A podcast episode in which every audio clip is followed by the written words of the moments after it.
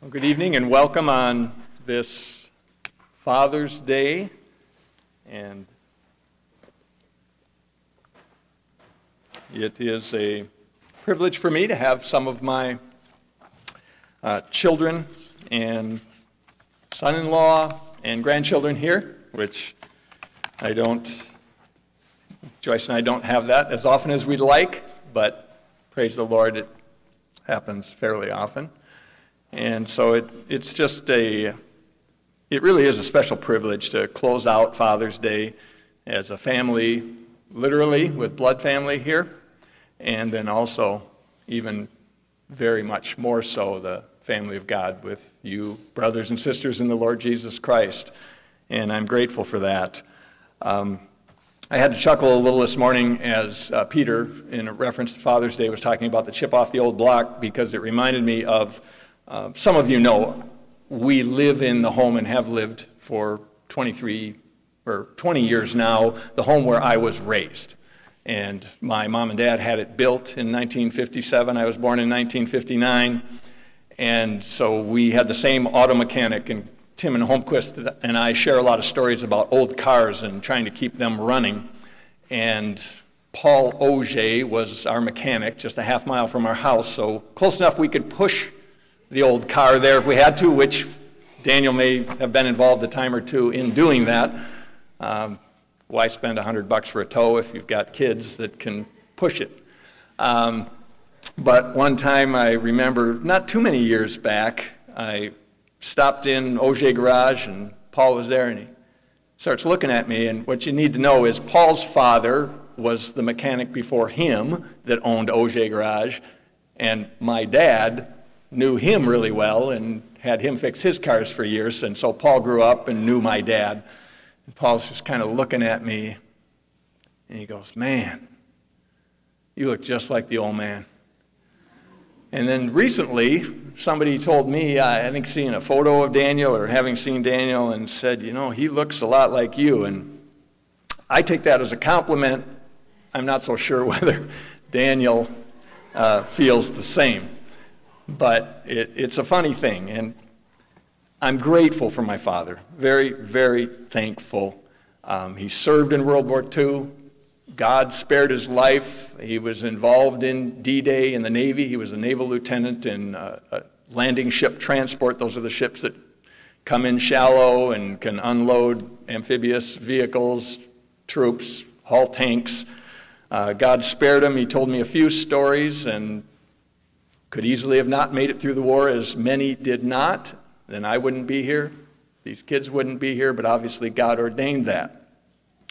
I've got one reference I'm going to make to the atomic bomb here, and my, my dad was actually set to sail to the Pacific after having served in the, uh, you know, the Atlantic side of the war, mostly, you know, against around France, crossing the English Channel 40 sometimes, and he was on his way to Japan or had orders to go to, to the Pacific War when the uh, atomic bombs ended the war. So perhaps sparing us a loss there. Uh, but I'm really grateful for my father and grateful for him and the many, many, many men that have fought to give us freedom.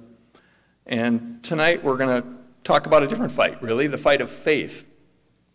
And two of the songs touch on points that are uh, integral, or you know, one of them in particular. Um,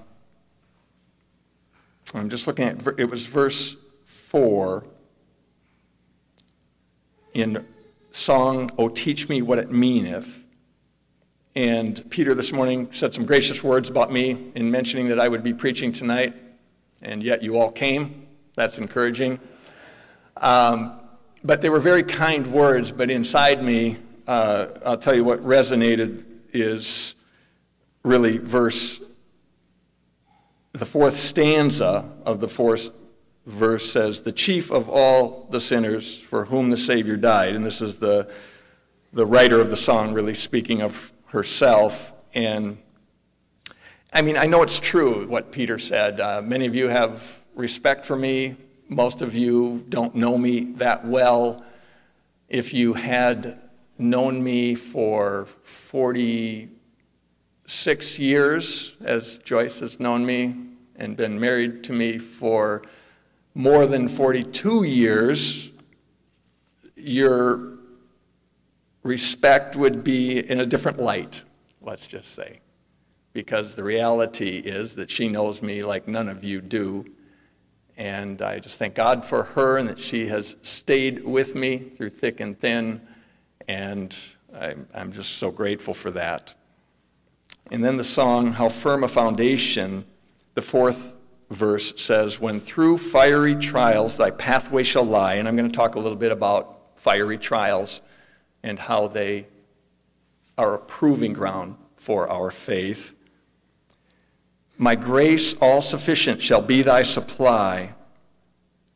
That's a promise from God. The flame shall not hurt thee. I only design thy dross to consume and thy gold to refine. And that is an illustration that I'll be uh, sharing in my message today. And I just want us all to keep that in mind that that is the purpose of trials and tribulations and persecutions, which Jesus promised his followers they would endure. But it's for a good purpose, it's not for the purpose of punishment.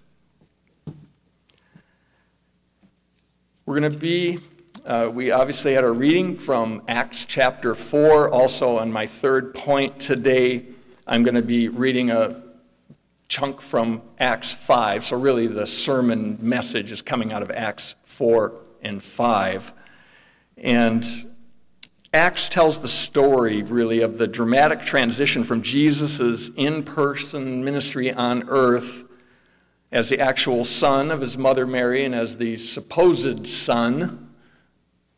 When I say supposed, I mean to the people he lived with and grew up with, the supposed son of Mary's husband Joseph.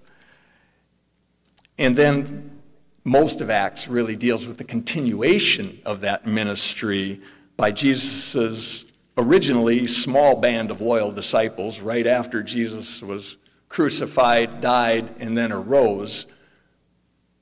You know, it was a fairly small group. In Acts, of course, we see it explode. And Acts portrays the passing of the baton the baton being the good news of Jesus Christ, the gospel of Jesus Christ, from Jesus to this chain of disciples who would carry it and who are today still carrying it throughout the world. Luke, uh, the writer of one of the four Gospels in the Bible, is, has long been recognized as the author of Acts. The date of AD 61 is widely accepted as the date of its writing. The book begins with Christ's final instructions before his ascension and the giving of the Holy Spirit. It then divides into two distinct parts. There's uh, first 12 chapters tell of the travels and teachings of Peter, Stephen, and James, and the remainder of the book details Paul's conversion and his subsequent ministry. And again, my message comes out of chapters 4 and 5. And there's a lot of scripture verses I'll be reading tonight from both Acts and some related passages. But if you lock one thing in your mind, if you walk out of here with only one piece, I would hope that it would be this, which is really the crux of my message. It's just a single portion of one verse so if you remember only one thing, remember this. It's Acts 4:13, the last half, what I would call part B. It says, "And they took knowledge of them that they had been with Jesus." And there is, there's, there's so much in there, and it is my desire that we would carry out of here, if, if nothing else, only that, when we leave, resolve to live in such a way that others will respond the same way to it, having encountered you, to having encountered me. If we do so, if you do so, you will have walked out with an atomic bomb of love that has the chain reaction power to redeem the souls of men. It has the potential to be a force for good on an order of magnitude infinitely greater than that of the two atomic bombs of destruction that were dropped on Hiroshima and Nagasaki in August 1945 that brought the government of Japan to its knees and World War II to an end. I, it's not an overstatement to say that the Holy Spirit, in a true, honest, transparent, forthright believer, can start a chain reaction that has eternal consequences and eternal impact for good. And so that's my hope that that would be able to truly be said of each one of us. My uh, focus here is on faith. The title of my message, I've titled it Faith Firmly Founded. And I've organized it into three points. Uh, the first point being faith formed. The second point being faith founded. And the third point being faith finished. And picture a cornerstone in a building project. Uh, the cornerstone is first formed by workmen, skilled workmen, and it has to be made very perfectly. Then, secondly, it has to be founded. It gets placed on a foundation. And then the whole building is finished, if you will, off of that chief cornerstone. And we know that in our lives, we have that chief cornerstone of Jesus Christ. And so, first, I'll talk about faith formed. Philippians 2:13 says, "For it is God which worketh in you both to will and to do of his good pleasure." That power of God which worketh in you is the Holy Spirit. He persuades you to believe the gospel and to place your faith for eternal life solely in the redeeming blood shed by Jesus Christ on the cross at Calvary. It's His work, not ours. The gift of faith. In John chapter 6, 48 to 58, Jesus explains to a throng of followers that to be his disciple, one must eat his flesh and drink his blood. This was not a literal command, but a metaphorical description of the complete integration with him the giving over of oneself to uniting with Him body, mind, and soul that is necessary to be saved from one's sin and to be granted a home in God's eternal heaven.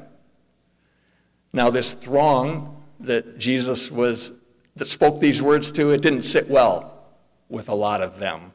They had serious issues with it.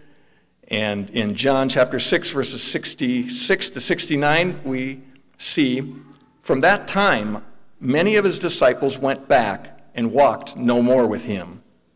Then said Jesus unto the twelve, Will ye also go away? Then Simon Peter answered him, Lord, to whom shall we go? Thou hast the words of eternal life. And we believe and are sure that thou art that Christ the Son of the living God. Peter's response here clearly shows that faith in Jesus Christ had been formed in him. He would not have made that statement, and Jesus responded to him that it was the Holy Ghost that showed you this. This was not, you know, of man. This was not man that showed you this. This is a revelation of the Holy Ghost to you. So it reveals that Jesus that faith in Jesus had been formed in him, but we know that after that point, when Jesus is actually on trial and about to be crucified, that Peter thrice denied Jesus. So clearly, his faith was not fully formed. It was not complete because he denied him three times, which he thought would never happen. He told Jesus, You know, I will not deny you. But Jesus knew. And again, what Jesus knew was that Peter needed to be filled with the Holy Spirit. And we will also see in Acts chapter 5 the fruit of a Peter and others filled with the Holy Spirit. In James 5, 7 through 11, it says, Be patient, therefore, brethren, unto the coming of the Lord. Behold, the husbandman waiteth for the precious fruit of the earth, and hath long patience for it, until he receive the early and latter rain. Be ye also patient, establish your hearts, for the coming of the Lord draweth nigh. Grudge not one against another, brethren, lest ye be condemned. Behold, the judge standeth before the door. Take, my brethren, the prophets, who have spoken in the name of the Lord, for an example of suffering, affliction, and of patience. Behold, we count them happy which endure. Ye have heard of the patience of Job, and have seen the end of the Lord, that the Lord is very pitiful and of tender mercy. We must not fall into the trap of believing that Peter or John were born wise, godly, powerful preachers, natural leaders. We have no basis for making that assumption. They were anything but that. In fact, uh, in the section that Calvin Todd read, the Jewish priests, the captain of the temple, and the Sadducees were absolutely correct in their assessment of Peter and John. They were unlearned and ignorant men as far as the world of formal Jewish education was concerned.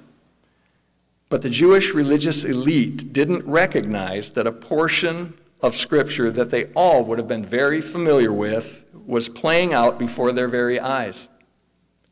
But their pride, hardened like cement by their extensive formal education, prevented them from understanding. Isaiah 55, 8 through 11 is the scripture segment that I'm referencing that these men would have known. They all would have been very familiar with the scriptures from the prophet Isaiah. It says, This is God speaking, For my thoughts are not your thoughts, neither are your ways my ways, saith the Lord. For as the heavens are higher than the earth, so are my ways higher than your ways, and my thoughts than your thoughts. For as the rain cometh down, and the snow from heaven, and returneth not thither, but watereth the earth, and maketh it bring forth and bud, that it may give seed to the sower and bread to the eater, so shall my word be that goeth forth out of my mouth. It shall not return unto me void, but it shall accomplish that which I please and it shall prosper in the thing whereto I sent it.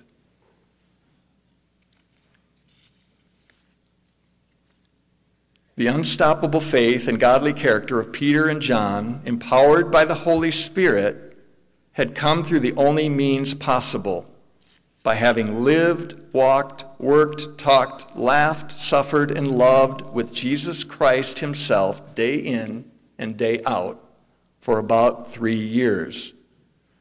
They endured in their commitment to abide with Jesus.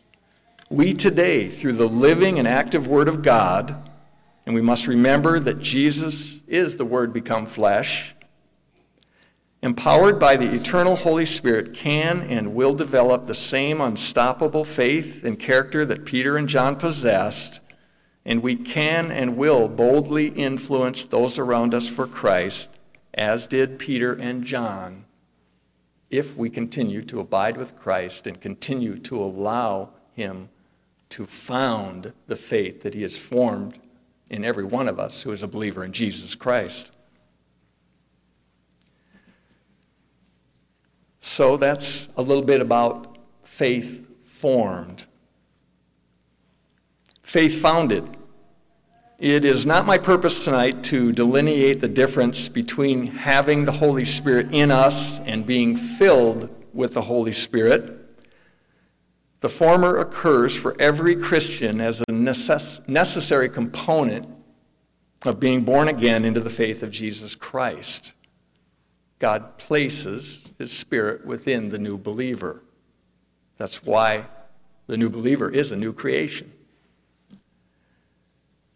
The Bible has much to say about that, and it is a topic worthy of study, but again, it's not something that I'm going to delve into this evening. But in considering the growth of Peter, John, and the other apostles, we see their spiritual growth evidenced by trial, tribulation, and persecution. That refining, purifying process is spoken of frequently throughout the Bible. Silver isn't mined in a pure form. It is brought out of the earth mixed with impurity. Then there's an intense process of refining, of being put through a series of fires of testing. And the process continues until the refiner can clearly see his image reflected in the silver, indicating that it is at that point largely free of impurities. There are a lot of similarities to the development of the faith of Peter and John and the apostles, and those same similarities exist in the development of the faith of God's people today, of you and I.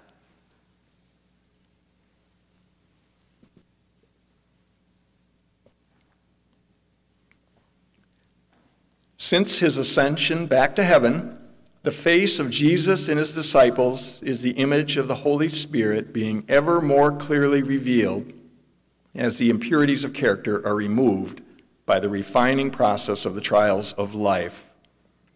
In John chapter 16, uh, verse 7, and also verses 12 through 15, Nevertheless, this is Jesus speaking, I tell you the truth. It is expedient for you that I go away. For if I go not away, the Comforter will not come unto you. But if I depart, I will send him unto you. I have yet many things to say unto you, but ye cannot bear them now. Howbeit, when he, the Spirit of truth, is come, he will guide you into all truth. For he shall not speak of himself, but whatsoever he shall hear, that shall he speak, and he will show you things to come.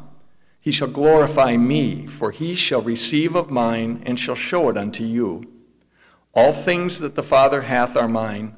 Therefore said I, that he shall take of mine, and shall show it unto you. Once the strengthening process has reached the point where our faith is solid enough that we are no longer children who must be fed milk, but are adults who can handle meat, our faith must be proven by continuing trials, tribulations, and persecutions. It's a theme we see throughout the Bible. God's people enduring trial, enduring hardship, enduring persecutions, and through it, developing greater and greater strength in the Lord, greater and greater faith in the Lord. My third point is faith finished. Now, for you and I, there is never going to be, as long as we're alive and breathing, a perfection of our faith. By that I mean a complete finishing. Because we know that one day we will see Jesus face to face, know as we are known, but it's made clear in Scripture that until we die and are received into that eternal destiny, that we will not see better than darkly, dimly, as in a mirror, and we will not be finished. The sanctifying process will go on for the rest of our lives, and we can either take that with good cheer, as we will see an example of the apostles doing in Acts 5, or we can moan, murmur, and complain, as the Israelites did so consistently throughout the Old Testament, and as I know I far too easily do myself on a day to day basis. In Acts 5 1 through 15, we first are told the story of Ananias and his wife Sapphira, and then of miraculous works being done by the apostles, empowered by the Holy Spirit. We see in that segment the dire consequences that can come from creating a pretense of faith. Ananias and Sapphira conspire together to appear to be giving everything they own for the good of the brethren, but in truth, their purpose is only to receive praise from men and women of faith while secretly, selfishly withholding a portion for themselves. God judges their hearts by taking their lives immediately. And then, immediately following the burying of Ananias and Sapphira, we are told of a miraculous expression of the, of the apostles' deep seated faith. Acts 5 16. There came also a multitude out of the cities round about unto Jerusalem, bringing sick folks, and them which were vexed with unclean spirits, and they were healed, every one. Those mighty works of the apostles are part of the fulfillment of what Jesus had told his disciples. In John 14, 11 to 13, Jesus tells his disciples, Believe me that I am in the Father, and the Father in me, or else believe me for the very work's sake. Verily, verily, I say unto you, he that believeth on me, the works that I do shall he do also, and greater works than these shall he do, because I go unto my Father. And whatsoever ye shall ask in my name, that will I do, that the Father may be glorified in the Son. Scripture is very clear in instructing us and giving us examples demonstrating that the proof of godliness, of saving faith in the gospel of Jesus Christ, is observable fruit produced in our day to day living. Matthew 7 15 to 20 says, Beware of false prophets, which come to you in sheep's clothing, but inwardly they are ravening wolves. Ye shall know them by their fruits. Do men gather grapes of thorns or figs of thistles? Even so, every good tree bringeth forth good fruit, but a corrupt tree bringeth forth evil fruit. A good tree cannot bring forth evil fruit, neither can a corrupt tree bring forth good fruit. Every tree that bringeth not forth good fruit is hewn down and cast into the fire. Wherefore, by their fruits ye shall know them. The fruit of Ananias and Sapphira was corrupt, and God judged it harshly. The fruit of the apostles was good, and God blessed them for it. Our fruit is our works supporting or denying our words. Pure works endure, and their endurance can be known, can be proven only by surviving the test of prolonged, very hot fire. That's what the world takes notice of. What are we like when we're under persecution? What are we like when we're tested, when we're tried? How do we handle the circumstances of life that they see some fall apart under? If we handle it differently, then that's a testimony that there is something truly different about us. And some will be curious enough to be drawn to that light. And our example is Jesus in this regard. In Hebrews 12, chapter 12, verse 2, it says, Looking unto Jesus, the author and finisher of our faith, who for the joy that was set before him endured the cross, despising the shame, and is set down at the right hand of the throne of God. Jesus does not ever ask anything of us that he himself both was not willing to endure, even though he justifiably had no reason to have to endure it, and also he doesn't ask anything of us that he himself actually did not endure. He was in all ways tempted, such as is common to man. So we have the kind of leader that we can follow wholeheartedly. He's been through the war, and he has set the example by going in front of us. And he just asks us to trust him if we follow him, that he will not bring us through painlessly, not maybe fulfill any or many of the dreams and hopes and thoughts that we have, but he does promise that he is going to work all things together for good to them that love him, to them that are the called according to his purpose, which is them that hold to their faith and allow him to strengthen and increase it. And I'm going to close with a, it's a 17 or 18 verses from Acts 5, which shows clearly how the apostles' faith was tested and how it was proven good by the fruit it produced. Now, keep in mind again in chapter 4, we had Peter and John preaching, we have scribes, captain of the temple, Sadducees, bringing them in and threatening them, trying to scare them into changing their witness, to stop preaching, to stop doing what they were commanded by Jesus to do.